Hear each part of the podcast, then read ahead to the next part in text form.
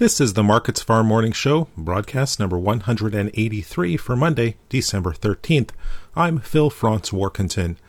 The ICE futures canola market is narrowly mixed Monday morning. Activity is thin and choppy with intermonth spreading a feature. Canola down uh, down 40 cents to up 10 cents. Uh, January down 40 cents at $1,005.20 per ton.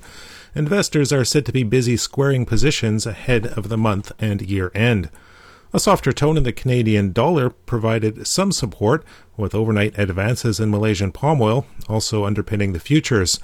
Chicago soy oil futures had also moved up overnight but turned lower at the start of the North American day session. Chicago soybeans are also weaker in early activity.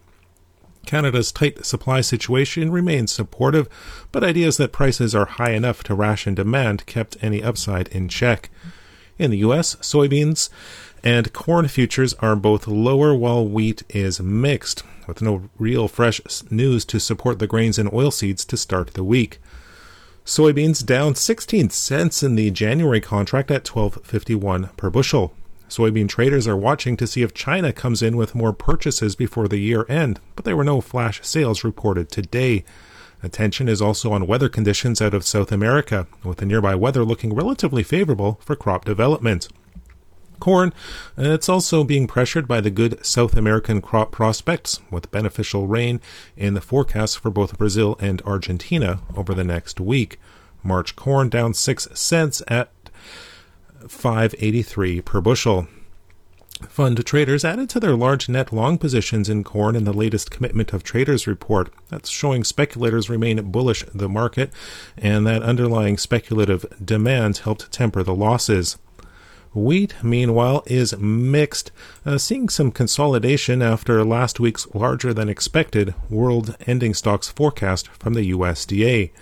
Minneapolis down 2 cents in the March contract at 10.19 per bushel, while Kansas City up 2 cents in March at 8.08 per bushel. Chicago wheat it's up a penny in the March contract at 7.86 per bushel. Reports out of Ukraine show total grain exports are running ahead of the year ago pace there. Meanwhile, in Russia, exports are down sharply on the year so far. A number of wheat tenders are being followed today to see where the business goes.